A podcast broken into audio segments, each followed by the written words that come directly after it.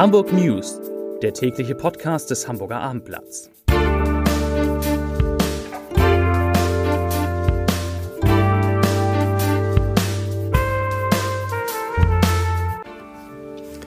Herzlich willkommen. Mein Name ist Lars Heider und heute geht es um die Corona-Inzidenz, die in Hamburg erstmals über 250 liegt. Weitere Themen. Hagenbeck steigt auf 2G um, das Hansa-Theater ist wieder geöffnet und ein BMW-Fahrer hatte großes Glück im Unglück. Dazu gleich mehr. Zunächst aber wie immer die Top 3, die drei meistgelesenen Themen und Texte auf abendblatt.de. Auf Platz 3 Corona bei der Hochbahn.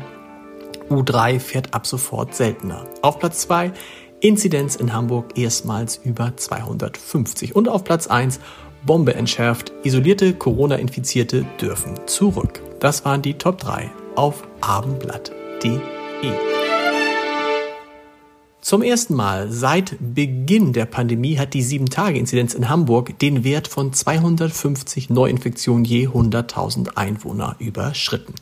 Heute wurden 830 weitere Fälle gemeldet. Das sind zwar 125 weniger als am gestrigen Donnerstag, aber 272 mehr als am Freitag vor einer Woche. Und damit steigt die Inzidenz von 237,9 auf nun 252,1. Zum Vergleich vor einer Woche lag dieser Wert noch bei 189,5. In Hamburgs Krankenhäusern werden aktuell 212 Patienten mit Covid-19 behandelt, 52 davon auf Intensivstationen.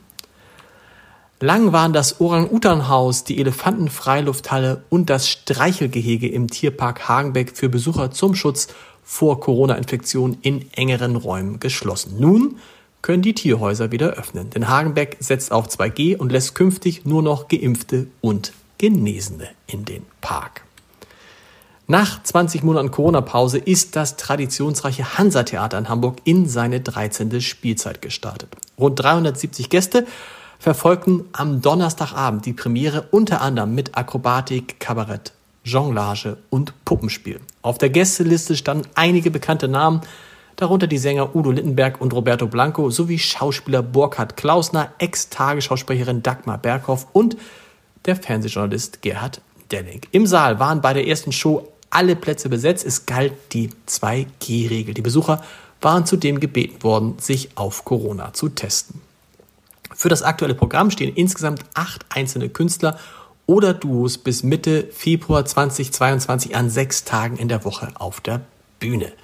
Präsentiert werden sie von wechselnden Kabarettisten, Schauspielern und Musikern wie Alphonse, Horst Schroth und Arnulf Rating. Viel Spaß im Hansa-Theater.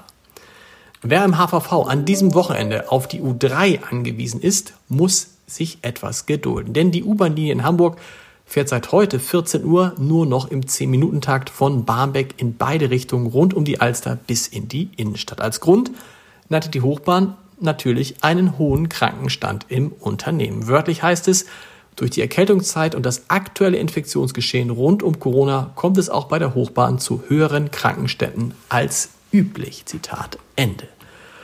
Heute ist in Oststeinbeck im Kreis Stormann eine Fliegerbombe aus dem Zweiten Weltkrieg entschärft worden. Deshalb mussten rund 5200 Menschen ihre Wohnung und Arbeitsstätten verlassen. Es ist alles gut gegangen. Die Leute konnten in der Zwischenzeit wieder zurück und die Bombe ist entschärft. Dieser Verkehrsunfall in Hamburg-Harburg hätte dagegen weitaus schlimmer enden können. Ein 23 Jahre alter Mann und seine Beifahrerin sind am Donnerstagabend gegen 21.30 Uhr mit ihrem BMW von der Straße abgekommen und anschließend auf den Fernbahngleisen liegen geblieben. Beide konnten sich gerade noch rechtzeitig aus dem Wagen retten, bevor ein Güterzug den Pkw rammte und etwa 50 Meter mitschleifte. Erst nach 200 Metern kam der Zug zum Stehen.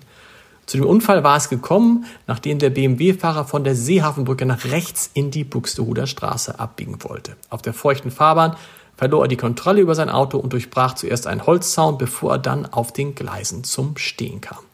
Der Lokführer des Güterzuges, der zum Rangierbahnhof Masch unterwegs war, konnte nicht mehr stoppen. Als der BMW vom Zug erfasst wurde, wurde er gegen eine Werbetafel gedrückt und dabei komplett zerstört. Zum Podcast-Tipp des Tages heute Abend erscheint eine neue Folge der vier Flaschen des inzwischen beliebtesten Weinpodcasts der Republik. Und diesmal geht es um reife Rieslinge, die so viel kann ich Ihnen verraten, wirklich eine Sensation sind. Hören Sie mal rein unter www.abendblatt.de slash podcast. Und wenn Sie noch nicht wissen, was Sie zu Weihnachten verschenken sollen, morgen erscheint im Hamburger Abendblatt wieder die traditionelle Doppelseite mit den Geschenketipps aus der Redaktion.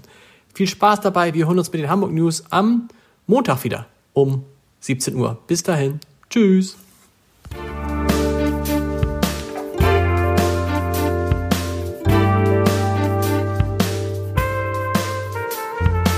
Weitere Podcasts vom Hamburger Abendblatt finden Sie auf abendblatt.de slash podcast.